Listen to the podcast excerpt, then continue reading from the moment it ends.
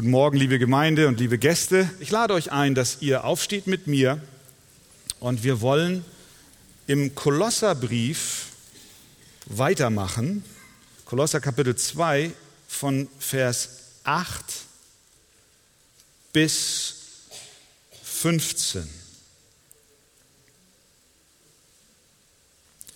Habt Acht,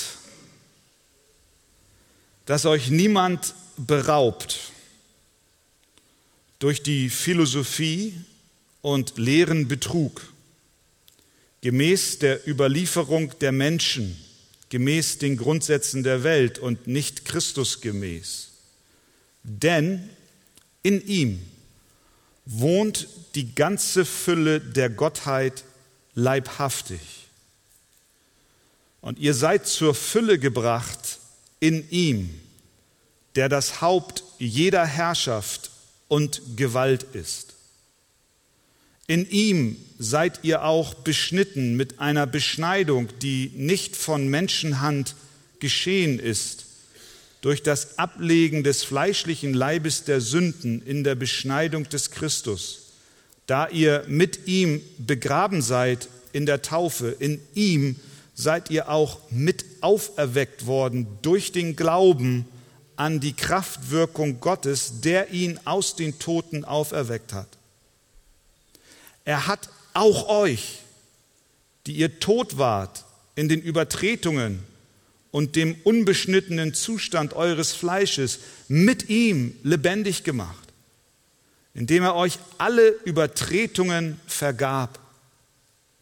Und er hat die gegen uns gerichtete Schuldschrift ausgelöscht, die durch Satzungen uns entgegenstand, und hat sie aus dem Weg geschafft, indem er sie ans Kreuz heftete. Als er so die Herrschaften und Gewalten entwaffnet hatte, stellte er sie öffentlich an den Pranger und triumphierte über sie an demselben. Amen.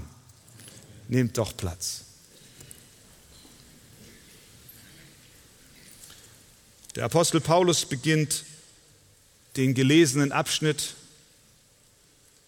mit einer Warnung. Er schreibt: Habt Acht.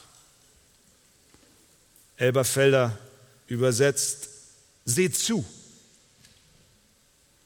Er spricht also zunächst von einer ernsthaften Gefahr für jeden Christen. Und im zweiten Teil dann, wie wir dieser Gefahr begegnen sollen. Und das ist eigentlich schon die Gliederung der Predigt. Erstens die ernsthafte Gefahr und zweitens, wie wir ihr begegnen sollen. Wovor sollen sich die Christen in Kolosse in Acht nehmen? Habt Acht, schreibt er, dass euch niemand beraubt, oder Elberfelder, dass niemand euch einfange. Es bestand also die Gefahr, dass die Gläubigen sich ihre Freiheit rauben lassen, eingefangen zu werden. Habt Acht, passt auf, dass ihr nicht in die Falle tappt. Wir erinnern uns, dass die Irrlehrer in der jungen Gemeinde in Kolosse sagten, dass Jesus allein nicht genug ist. Sie sprachen von einem höheren geistlichen Stand, den es zu erreichen gilt, der aber nicht allein durch Jesus erreichbar sei, sondern Jesus plus. Ein Additiv, so wie wir manchmal in der Benzinwerbung vorgegaukelt bekommen: Wenn du dieses Benzin kaufst mit dem Additiv, dann erst fährt dein Auto schneller. Und diesen höheren geistlichen Stand, Jesus plus Additiv, war jüdische Gesetze halten, zum Beispiel das Sabbatgebot, wir werden am nächsten Sonntag darüber hören, oder die Beschneidung. Sie mischten also dem Evangelium von Jesus Christus etwas bei.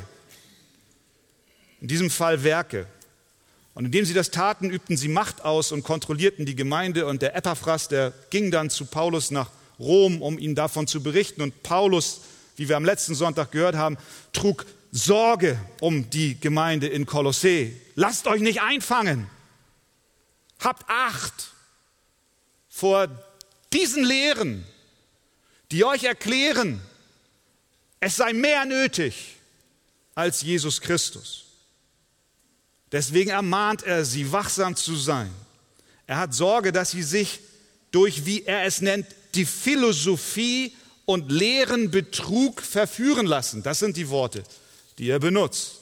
Mit der Philosophie meint er eine Kombination aus christlichem Glauben plus ein bisschen Judaismus, Gesetzlichkeit, plus ein bisschen Heidentum, Esoterik, höhere geistliche Sphären, Engelanbetung, wie er es in den weiteren Zeilen nachher auch beschreibt. Er meint hier nicht in erster Linie die Philosophie im klassischen Sinn, die Liebe zur Weisheit, wie es wörtlich übersetzt heißt, die versucht, die Welt und die menschliche Existenz zu ergründen, sondern er meint die Vermischung von christlichem Glauben plus etwas anderem, was nicht gegründet ist in der Welt. Denn was zeichnet diese Philosophie, vor der er sie so sehr warnt, aus? Sie ist, schauen wir in den Text, von Menschen. Denn er sagt, sie ist gemäß der Überlieferung von Menschen. Das heißt, diese Lehren basieren nicht auf dem Wort Gottes, nicht auf den Worten Jesu, nicht auf den Lehren der Apostel, sondern sie sind menschengemacht. Sie kommen von außerhalb der Schrift. Nicht nur das, sie sind gemäß den Grundsätzen dieser Welt und nicht Christusgemäß. Alles in Vers 8. Ja, schön und gut. Da stellt sich natürlich die Frage, was hat das mit mir zu tun? Was hat das mit dir zu tun? Was bedeutet das für Christen heute?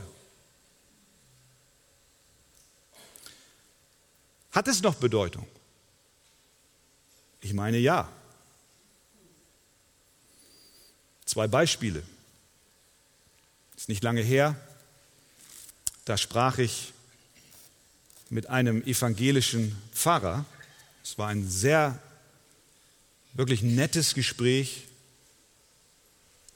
sehr freundlich. Wir kamen über die Flüchtlingsfrage in unserem Land zu sprechen, dann auf die Herausforderungen, die wir haben, dadurch, dass auch andere Religionen stark vertreten dann in unser Land hineinkommen. Und so kamen wir über Flüchtlingsfrage, über Religion, dann zu der Frage, wie ist es eigentlich, was ist nötig, um vor Gott am Ende bestehen zu können. Und dieser freundliche Pfarrer versuchte mir klarzumachen, dass wir diese Frage, was wir denn tun müssen, um vor Gott zu bestehen, wenn wir eines Tages vor ihm treten, er versuchte mir klarzumachen, diese Frage, die können wir nicht beantworten und die sollten wir auch nicht versuchen zu beantworten. Schließlich sei Gott barmherzig und würde nicht auf den Glauben an seinen Sohn Jesus Christus bestehen. Warte mal. Und die Argumentation ist die, dass im Weltgericht, was wir in Matthäus 25 lesen, wo die Böcke von den Schafen getrennt werden, dass dort überhaupt nicht die Rede vom Glauben sei, sondern dass dort lediglich gesprochen wird darüber, was der Mensch getan hat. Ich war krank, ihr habt mich besucht, ich war hungrig, ihr habt mich gespeist, ich war entblößt, ihr habt mich gekleidet. Also steht nichts vom Glauben. Und deswegen sagt er, siehst du, er kategorisiert nach den Werken. Das heißt also, jemand kann auch vor Gott bestehen, er kann auch zu den Schafen gehören, allein aufgrund seiner Werke. Und dann ist es egal, ob ich Christ bin oder Buddhist bin oder Moslem bin oder Atheist bin, am Ende wird das Werk beurteilt. Letzte Woche bekamen wir einen Brief von einer Fernsehzuschauerin, die schrieb mir, dass ihr Pastor in ihrer Gemeinde darüber gesprochen hätte, dass der Glaube an Jesus Christus nicht notwendig sei, sondern dass im Weltgericht ja schließlich auch, und da kam dieselbe Argumentation, die Werke beurteilt werden und nicht der Glaube. Ihr Lieben, das ist nicht fern, das ist ein Gedankengang, der auch die Christen immer mehr vereinnahmt, auch im freikirchlichen Bereich. Diese Überzeugung ist so ein bisschen christlicher Glaube, getüncht, plus Philosophie nach den Grundsätzen dieser Welt. Denn diese Welt pocht darauf, dass es keine absolute Wahrheit gibt. Wer kann denn schon Gott definieren, sagt sie. Wer kann denn schon sagen, was richtig und was falsch ist? Gott ist doch viel größer als unser Verstand. Und die Bibel müsste man sowieso relativ bewerten. Und sie hat keine absolute Autorität. Und sie ist nicht das unumstößliche Wort Gottes. Unser Herr aber selber sagt ganz deutlich, ich bin der Weg und die Wahrheit und das Leben. Niemand kommt zum Vater, denn durch mich. Und die Apostel, die wiederholen immer wieder, dass der Weg zum Seelenheil allein über Jesus Christus führt, wenn es heißt in Apostelgeschichte 4, Vers 12, und in keinem anderen ist das Heil. Auch ist kein anderer Name unter dem Himmel den Menschen gegeben, durch den wir selig werden, und das ist Jesus Christus. Wer den Sohn hat, der hat das Leben. Wer den Sohn Gottes nicht hat, der hat das Leben nicht. Denn es ist ein Gott und ein Mittler zwischen Gott und den Menschen, nämlich der Mensch Christus Jesus. Dieser Exklusivanspruch Gottes wird bis heute attackiert. Die Menschen wollen diese Botschaft nicht hören, sondern sich verschiedene Optionen für den Weg zum Himmel offen halten und meinen und hoffen, dass die Werke am Ende doch ausreichen. Dabei schreibt der Apostel Paulus ganz klar, denn aus Gnade seid ihr errettet, durch den Glauben, das nicht aus euch, Gottes Gabe ist es, nicht aus Werken, damit niemand sich rühme. Paulus ruft den Kolossern zu, aber er ruft auch uns zu, habt Acht. Lasst euch nicht gefangen nehmen von den Philosophien dieser Welt, die christliche Botschaft mit menschlicher Weisheit vermischen. Denn es hört sich so gut an.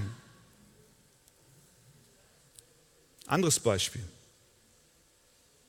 Auf dem christlichen Büchermarkt gibt es allerhand Literatur, die den christlichen Glauben mit Philosophien gemäß dieser Welt vermischen. Und ich muss hier kurz anhalten, weil der Apostel Paulus es so deutlich macht.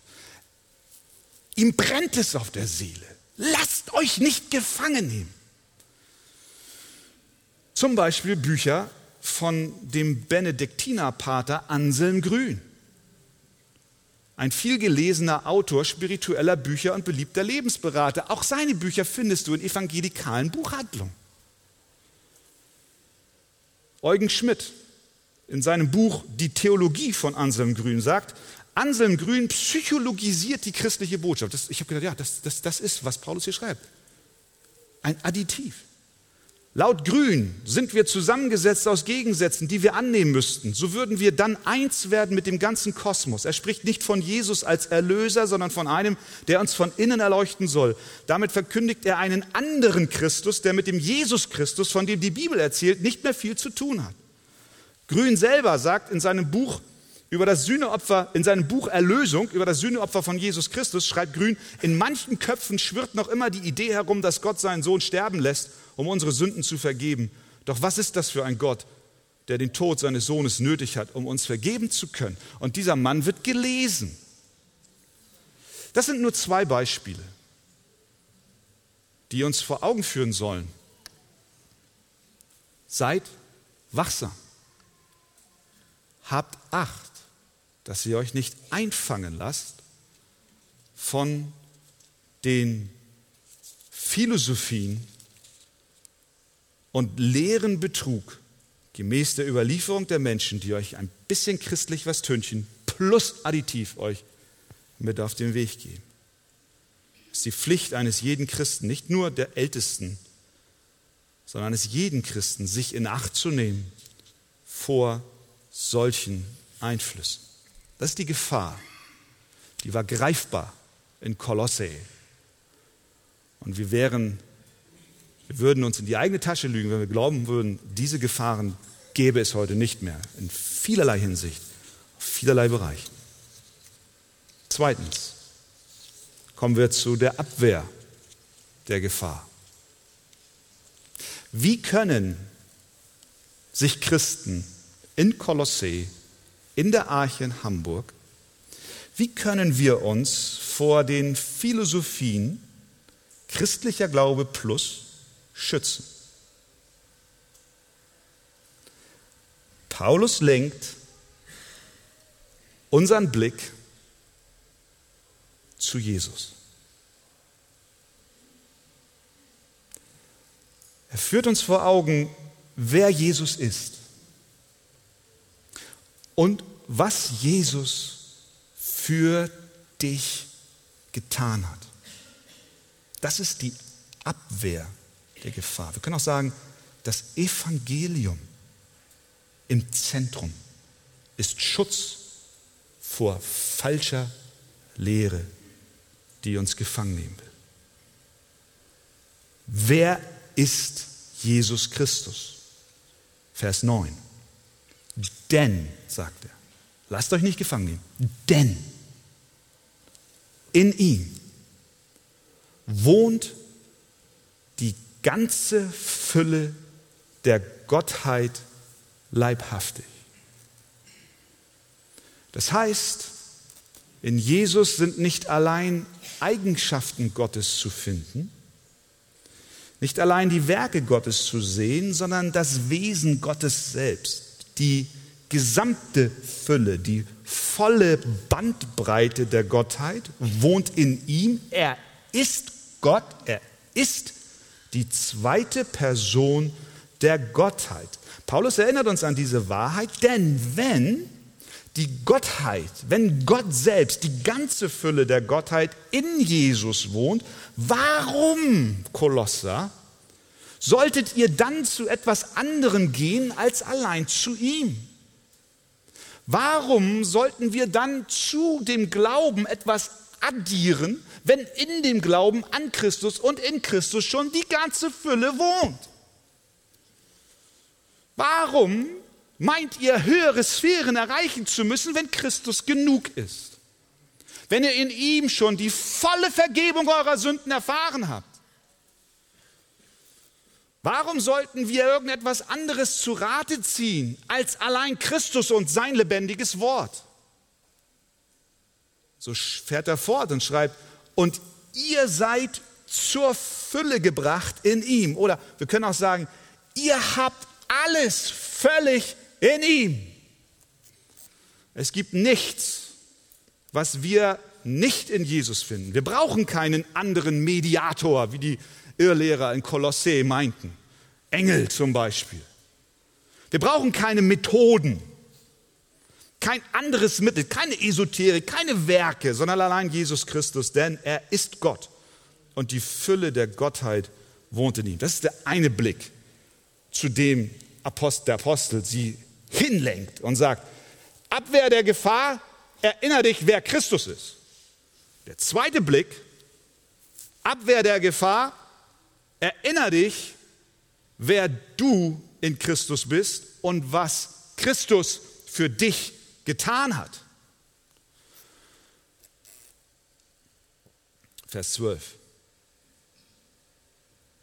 In ihm seid auch ihr mit auferweckt worden durch den Glauben an die Kraftwirkung Gottes, der ihn aus den Toten auferweckt hat. Er hat euch, die ihr tot wart, in den Übertretungen und dem unbeschnittenen Zustand eures Fleisches mit ihm lebendig gemacht. Mein lieber Bruder, meine liebe Schwester, du warst tot in den Übertretungen und dem unbeschnittenen Zustand deines Fleisches. Er führt hier wieder den Kontrast auf zwischen dem, wie es einst war vor der Bekehrung und Wiedergeburt und dem, wie es heute ist, in dem neuen Stand in Jesus Christus. Das hat Paulus schon in Kapitel 1 getan. Ihr erinnert euch an die Predigt, die wir dort gehört haben, über Vers 21. Auch euch, die ihr einst entfremdet und feindlich gesinnt wart in den bösen Werken, jetzt aber seid ihr versöhnt. Hier derselbe Gedankengang. Ihr seid mit auferweckt worden durch den Glauben an die Kraftwirkung Gottes, der ihn aus den Toten auferweckt hat. Er hat auch euch, die ihr tot wart, in den Übertretungen und den unbeschnittenen Zustand eures Fleisches mit ihm lebendig gemacht. Er beschreibt, wie das Leben ohne Jesus war und stellt es im Kontrast dazu, wie das Leben mit Jesus ist. Die Wiedergeburt hat dich aus dem Zustand des Todes in den Zustand des Lebens geführt. Ihr wart tot in den Übertretungen. Und da ihr mit ihm begraben seid in der Taufe, Vers 12, seid ihr auch mit ihm mit auferweckt durch den Glauben an die Kraftwirkung Gottes, der ihn aus den Toten auferweckt hat. Er hat auch euch, die ihr tot wart, lebendig gemacht. Sie waren im gewissen Sinn doppelt tot. Einmal waren es vor allem Heiden, die diesen Brief gelesen haben, die schon allein aus ihrer Herkunft, von ihrer Herkunft her nicht beschnitten waren am Leib. Und das war auch ein Zeichen ihres Unbeschnittenseins am Herzen. Ihre jüdischen Freunde waren am Leib beschnitten, aber am Herzen noch nicht beschnitten, wenn sie Christus nicht hatten. So waren sie doppelt tot. Wie konnten sie aus diesem Zustand befreit werden? Wer hat sie befreit? Eine Philosophie? Eine Ideologie? Asketische religiöse Übungen? Nein, es musste etwas Größeres sein, das sie befreien konnte und zum Leben erweckte. Etwas weitaus Besseres konnte nur Veränderung bringen und das war nur Jesus Christus, der sie aus dem Dilemma befreien konnte. Nur Gott kann schaffen, was keine moralischen Gebote und Satzungen vorgeben zu tun und was keine Philosophie und menschliche Weisheit erreichen kann. Nur Gott kann es tun. Und jetzt geht er bei und illustriert uns das. Was ist denn da passiert? Abwehr der Gefahr. Erinnere dich, wer Christus ist und wer du in ihm bist und was er für dich getan hat. Ja, was hat er denn für dich getan? Er hat dich lebendig gemacht und er illustriert das uns anhand von 3 Bildern. Bild Nummer 1. Er hat die gegen uns gerichtete Schuldschrift ausgelöscht. Paulus macht deutlich, dass wir als Menschen einen riesigen Schuldschein haben, weil wir gegen Gottes Gebote leben. Und dieses Dilemma, diese Schulden, die wir haben, sind den meisten Menschen nicht klar. Du wirst wahrscheinlich selten jemanden am Straßenrand sitzen sehen, am Bordstein, in Tränen ausgebrochen, sein Auto an der Seite geparkt und du gehst zu ihm hin, warum weinst du? Der dir dann erzählt, oh, mir ist gerade eben klar geworden, dass ich riesige Schulden habe bei Gott. Die meisten leben ihr Leben vor sich hin. Aber wenn du erkennst, dass du in Schuld bist vor Gott, einen Schuldschein hast, der gegen dich gerichtet ist, wenn du erkennst, dass du vieles getan hast, was du nicht hättest tun sollen und dürfen und dass du vieles nicht getan hast, was du hättest tun sollen, und du erkennst, dass du voll und ganz in seiner Schuld stehst, dann ist Gott an der Arbeit in dir. Dieser Tag wird kommen, an dem wir uns mit unserer Schuld auseinandersetzen müssen. Wenn wir darüber nachdenken, eines Tages vor Gott zu stehen, was werde ich dann zu meiner Verteidigung sagen können? Wie kann ich dann mit dem Durcheinander meines Lebens zurechtkommen? Was werde ich mit all dem Schrecken und Chaos tun, das hinter mir liegt? Ich brauche einen Retter. Paulus sagt den Kolossern, das ist genau das, was Jesus getan hat. Denn Jesus hat den Schuldschein ausgelöscht, ausradiert, weggewischt. Damals schrieb man auf Papyrus oder auf Pergament. Die Tinte hatte keine Säure, sie hat sich nicht in das Material eingefressen. Man brauchte keinen Tintenkiller, um etwas wegzukillern, sondern es genügte ein Schwamm, um es wegzuwischen. Und das hat Christus getan. Er hat den Schuldschein weggewischt. Die Schuld, die du in deinem Leben angehäuft hast, hat er genommen und weggetan, sauber gewaschen. Denke daran, komme zurück zum Kern der Botschaft der Bibel als Schutz vor falschen Lehren. Die Tafel ist reingewaschen, die Akte ist sauber, weil Jesus Christus am Kreuz unsere Schulden übernommen hat und unsere Strafe getragen hat. Das zweite Bild. Er hat nicht nur die Tafel sauber gewaschen, sondern er hat den Schuldschein ans Kreuz geheftet. Er hat sie aus dem Weg, Vers 14, geschafft, indem er sie ans Kreuz heftete. Das Kreuz war das Strafmaß für unsere Sünden. Dieses Strafmaß, der Tod, wurde vom Konto des Gläubigen gelöscht, weil Jesus es übernommen hat und ans Kreuz geheftet wurde. Die Last meiner Sünde trug Jesus das Lamm und warf sie weit weg in die Ferne. Er starb ja für mich auch am blutigen Stamm. Meine Seele lobpreiset den Herrn. In Christus ist der Schuldschein sauber, und alle Anforderungen, die gegen mich stehen, sind an das Kreuz geheftet. Und das dritte Bild: In Christus triumphieren wir über unsere Feinde. Vers 15.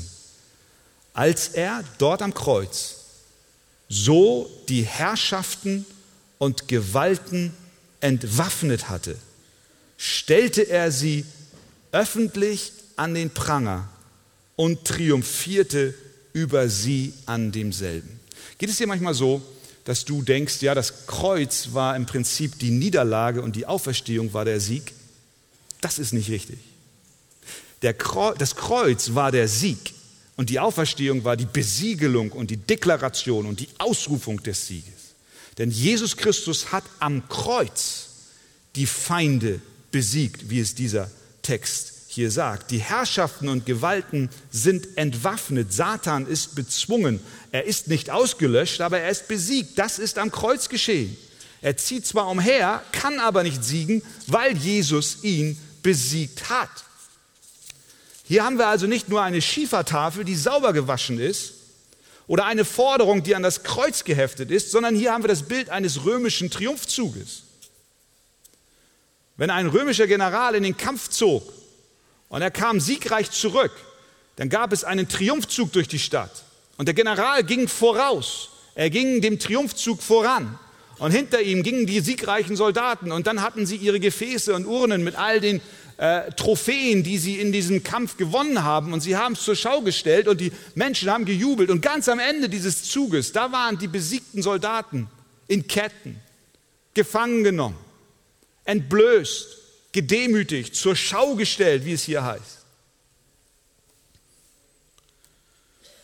Und jeder, der sah, wie sein General die bösen Feinde besiegt hat, der sagte zu sich selbst, vor diesen besiegten Soldaten brauche ich mich nicht mehr zu fürchten, nicht mehr nach dem, was mein General ihnen angetan hat.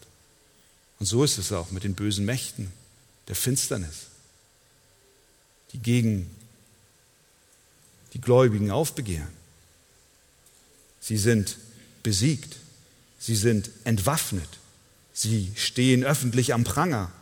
Christus hat über sie triumphiert. Schau zu deinem General, er hat sie besiegt. Wenn der Böse zu dir kommt und dich und deinen Glauben anklagen will, dich herausfordert, was wirst du ihm sagen? Sage ihm, was in Kolosser 3, 14, 15 steht. Sage ihm, Gott hat mich lebendig gemacht. Er hat mich von meinen Sünden befreit. Er hat mir Vergebung gegeben. Satan, du hattest einst Macht über mich, aber jetzt nicht mehr. Schick ihn fort.